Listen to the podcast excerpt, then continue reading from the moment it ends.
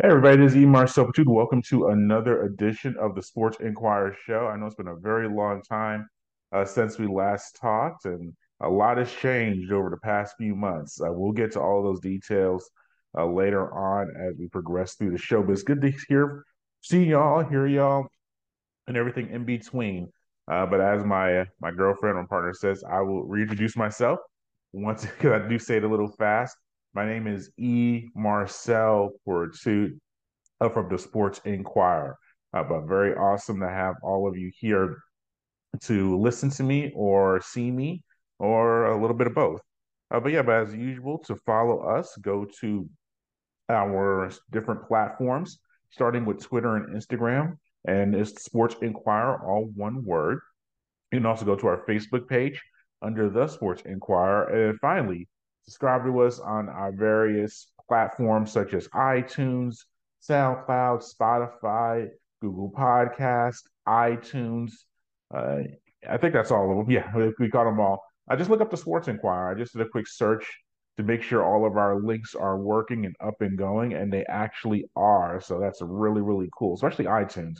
I'm glad that that's a tricky link for me. So I'm glad that's up and going. All right. So what's been going on? Why have I not been on here, at least in this format or this form, in several months? It's been more than several months. I guess technically almost a year, which is accurate and inaccurate because you do see me with my Zoom interviews. Uh, you've seen, I'll go into some of those that we've done over the past few weeks. Uh, you've seen the pressers. Uh, you've seen just some different forms. But as far as a Sports Inquirer show, kind of one-on-one individual format, it's been a while. Uh, but things are good. I have a have a new job outside of the Inquirer, uh, which has uh, treated me very well. I've been there almost two years now, approaching a year and a half. Well, two years will be in December, so that's been really good. I'm in a new location. I used to live in Acworth. Now I live in Marietta. Uh, so I'll just leave it at that. But no, it's been really good. The transition's been fun. That happens. I think I'm in month three at my new location. So that's been a very uh, nice development uh, for me on a personal level.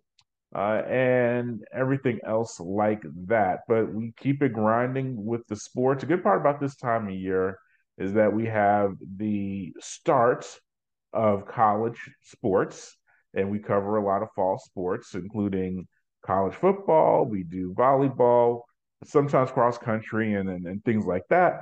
We also have the end of some other seasons and the start of postseason because in about a month we're going to have the Major League Baseball playoffs starting. We're going to have MLS rounding into form for its postseason. So it's a good balance of everything that's going on. And also to the launch of the NFL in literally hmm, 48 to 72 hours, depending on when you listen or watch us or this episode. Uh, so all of that combined together is a very good situation for all of us sports fans and supporters and everything of that ilk. Uh, but yeah, but this show is really just about catching up. They're telling y'all what's been going on, things to look out for um, as far as the site goes. We'll get into some specifics uh, about certain things, but overall, just wanted to tell you what's been going on on the site and uh, what to be on the lookout for. As I mentioned, one of the things that's starting up or has started up already is a college football season. So just recommend that you head to the site and you go there and see the pressers for head coach Sean Elliott and running back Marcus Carroll from Georgia State football uh, because we were there for last Thursday's contest uh, when they were able to defeat Rhode Island 42 to 35 back and forth affair a lot of yardage and that's really an overall theme you're going to see from really the first week or two of the college football season. Well, college football, there's a lot more points scored than the NFL. I'll say av- you know, per average, uh, per contest, but a lot of sloppy play on both sides. Because you gotta realize with the, at least with the NFL, I know we don't treat pre they don't treat preseason like they used to. I'm not old enough to remember, but back in the olden days, at least in the 70s, I was born in 81, so I don't remember the 70s. They used to play six preseason games. Uh, but now they play four games, well, three games or four games, and a lot of players, at least the starters, some of them don't even play the preseason at all. Uh, but at least they get some reps in at some capacity and they get an extended training camp to get ready. Now, we're going to see some sloppy play in the NFL this first week or two because that's still not enough adequate preparation for a full fledged regular season contest. But it's still better than college football where these players are, they've been in camp, but they go from being in camp to a, a starting contest. And offensively, teams tend to be ahead of the defense. And we see that in a lot of these contests. That's why the first week or two, you see a lot of points scored, but you also see a lot of fatigue because a lot of players, and they're in shape. I'm not saying they're not in shape in real life, uh, but in football shape, that's the first time they're playing full four quarters. They're playing in warm conditions. I can tell you from the Georgia State contest, even when even though it was nighttime, it was still pretty warm compared to what we're going to see over the next few months. Uh, so you're starting to see a lot of that factor in with these teams not having the stamina really to compete at the highest level that they will at the middle or the end of the season. So going back to Georgia State in that contest, I say all of that because it was a back and forth affair. Almost a thousand total yards of offense in that contest. I mean, big performances uh, from Marcus Carroll, as I mentioned, three touchdowns, career high 184, 885, excuse me, rushing yards. Don't want to shortchange Marcus.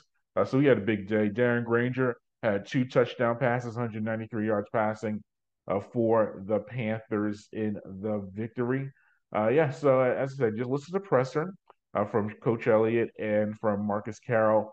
Uh, Coach Elliott talked about the just a back and forth affair.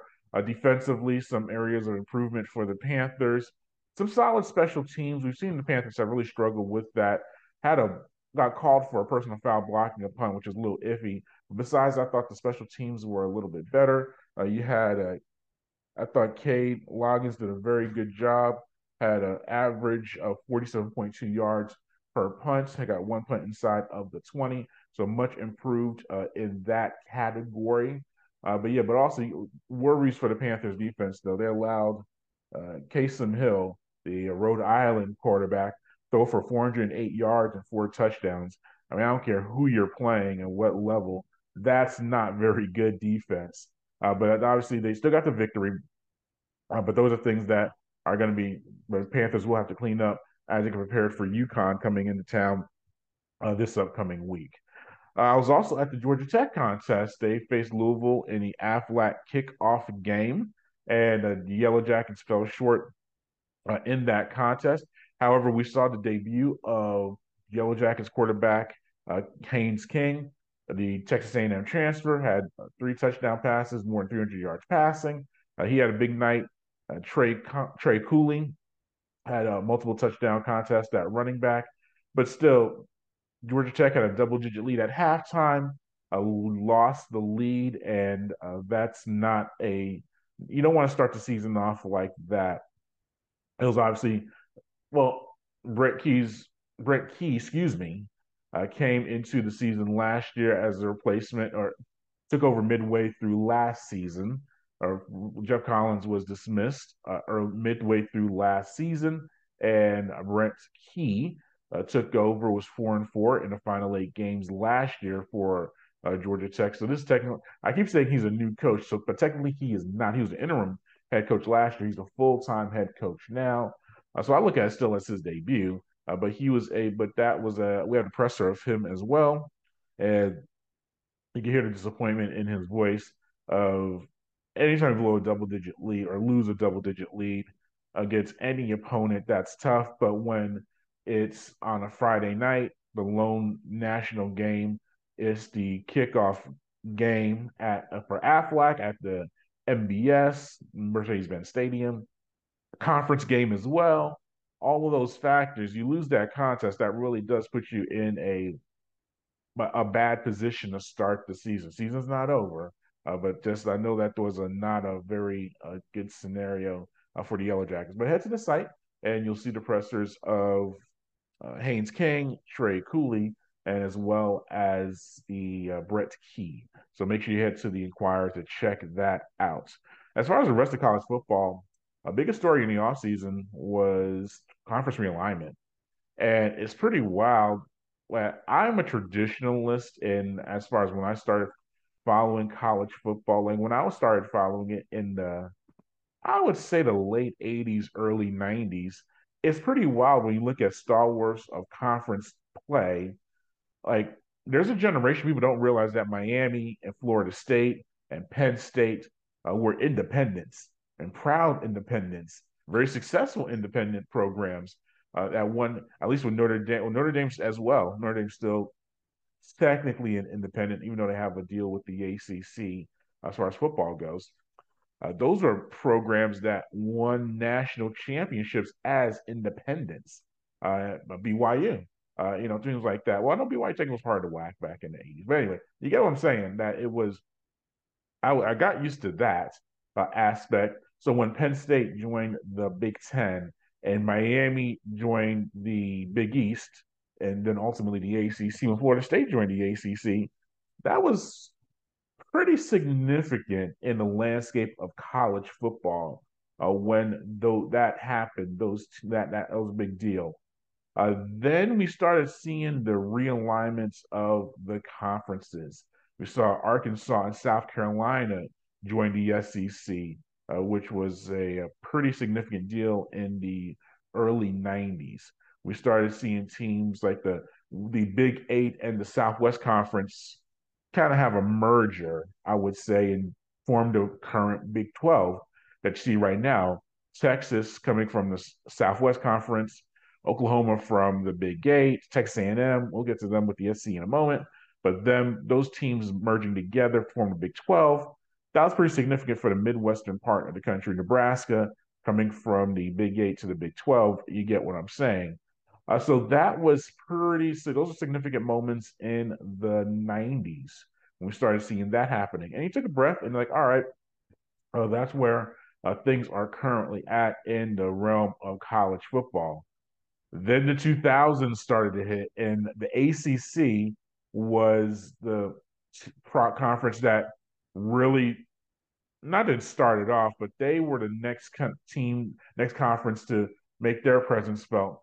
When you saw them make take a bite out of the AC uh, Big East, Syracuse, Boston College, uh, stalwarts, Pitt of the Big East, all of a sudden they became part of the ACC. Miami, uh, you know, becoming part of the ACC. So that was another moment of like, wow, this is pretty wild and then within the past, you know, 10 years, 10, 15 years, SEC, bringing in Missouri and Texas A&M. So you start to see like little trickles of these conferences adding teams and making adjustments. And that's not even including uh, teams like like conference like the Sun Belt, uh, which within our coverage of the conference has seen uh, the addition of Marshall and uh, James Madison and, and, teams like that into the conference. Old Dominion, uh, you know, joining the conference within the past, you know, two, three years. So that's also a pretty significant uh, moment when you're looking at the that's at the non-power five you know, setup. So, but we're talking about the Power Five conferences uh, because ultimately, within the past 12 months, uh, we've seen the most seismic shift in college football history, uh, I believe, with the conference realignment. Because even with all of these movements and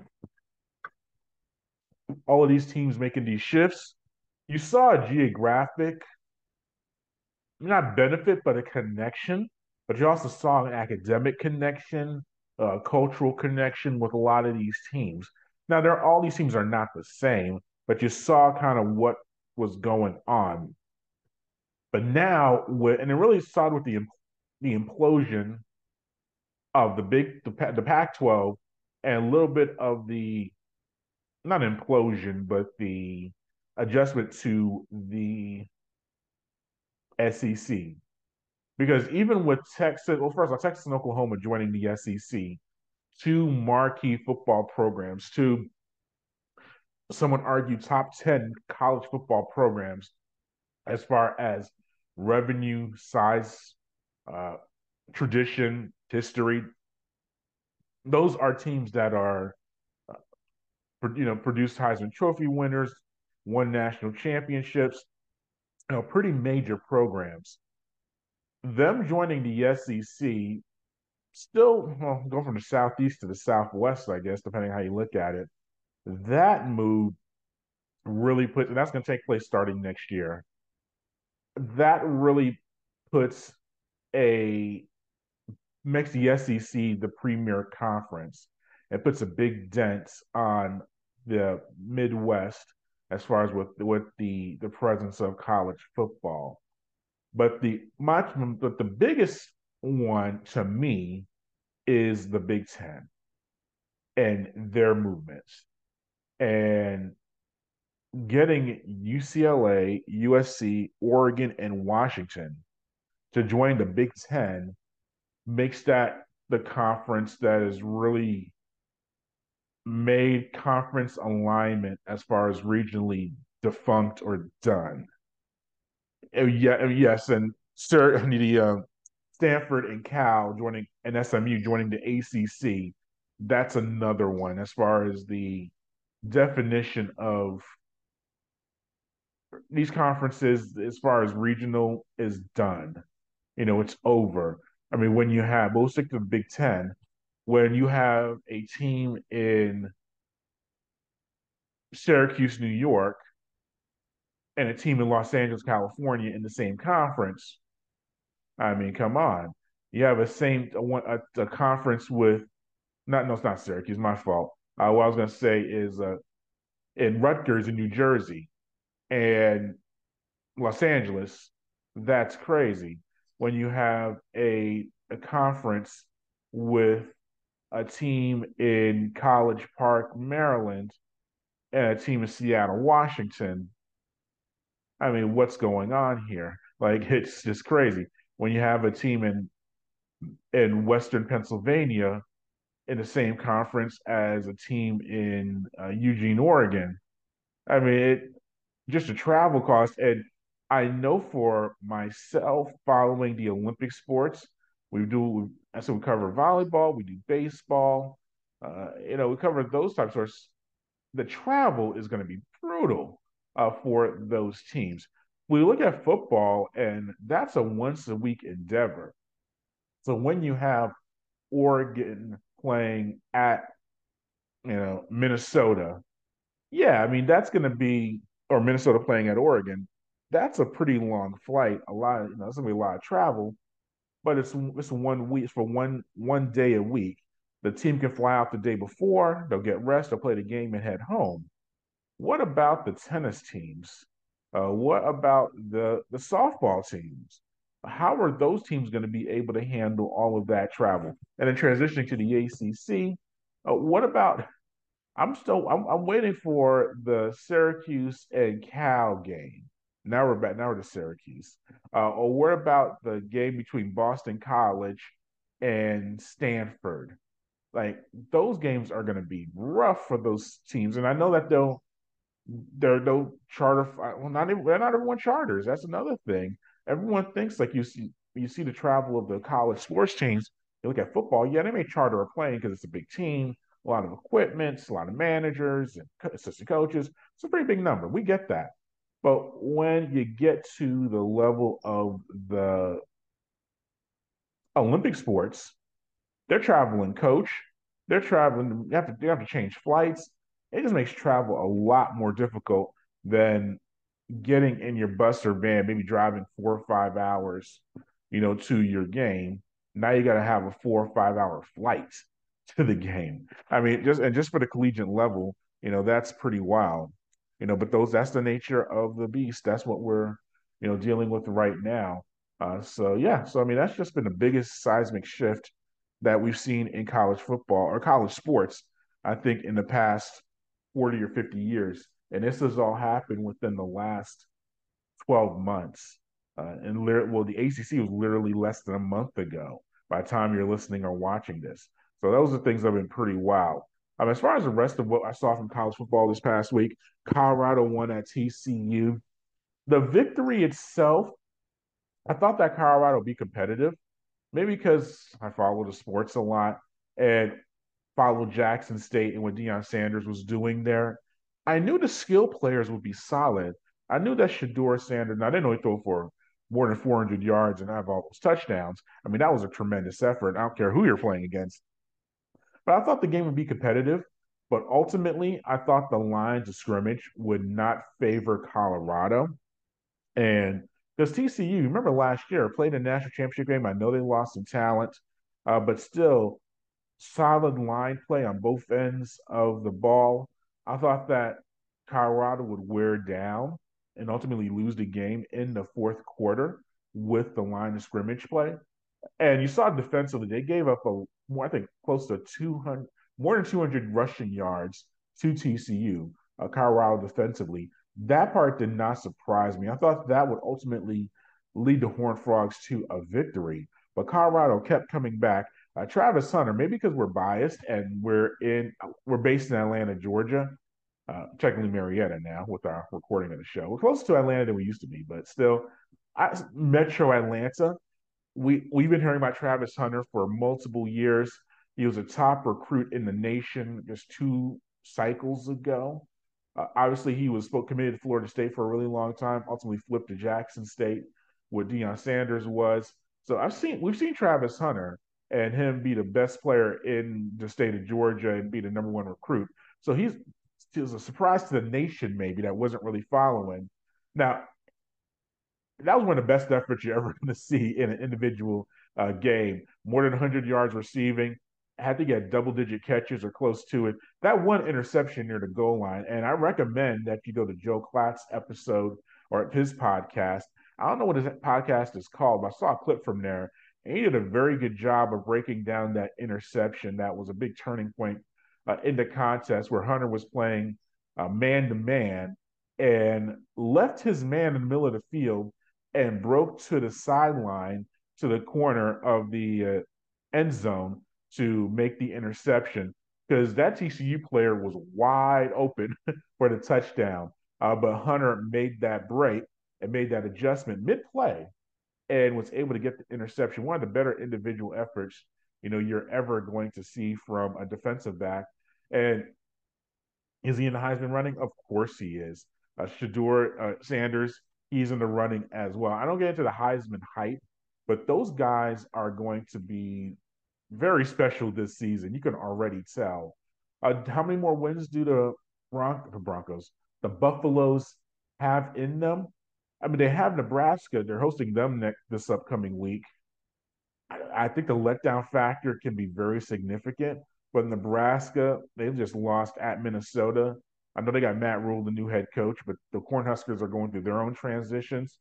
They'll prob I think Colorado has to be a favorite in that one. They have Colorado State the next week, and I think they should be the winners. Uh, they should be the favorites in that.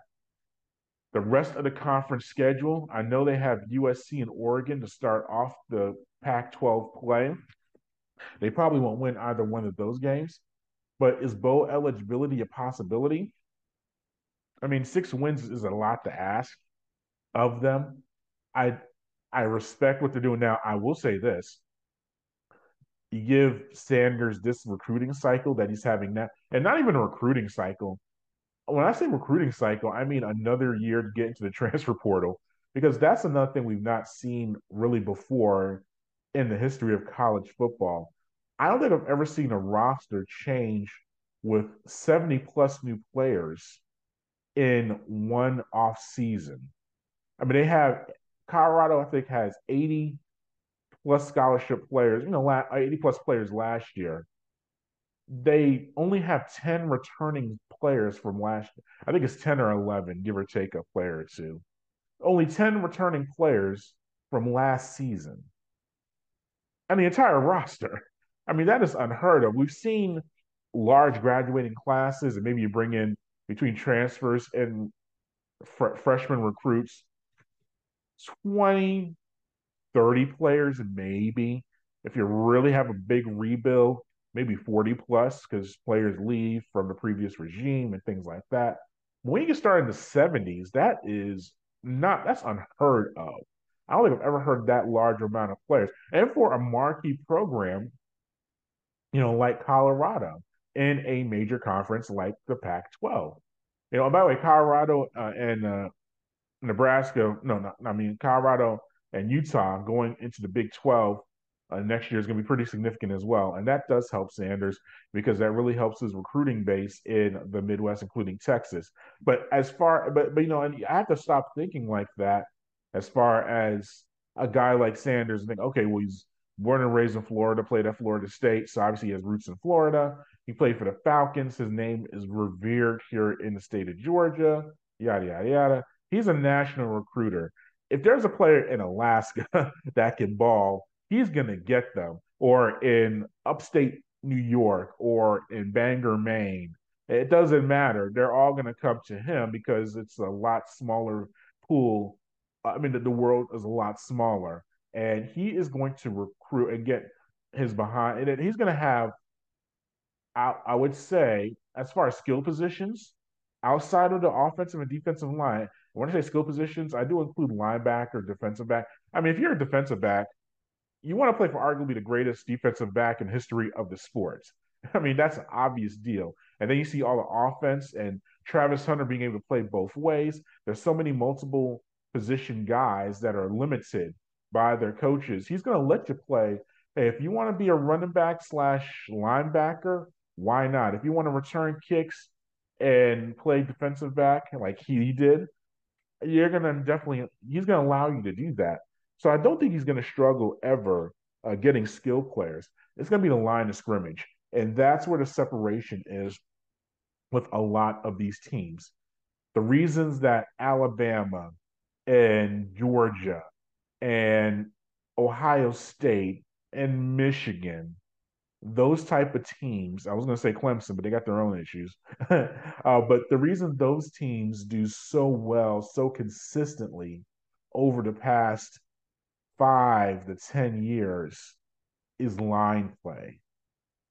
They all have top quarterbacks, they have special receivers, they find the running backs, they're going to find some solid linebackers, some good DBs, and you see them all over on Sundays playing in the NFL for those respective programs.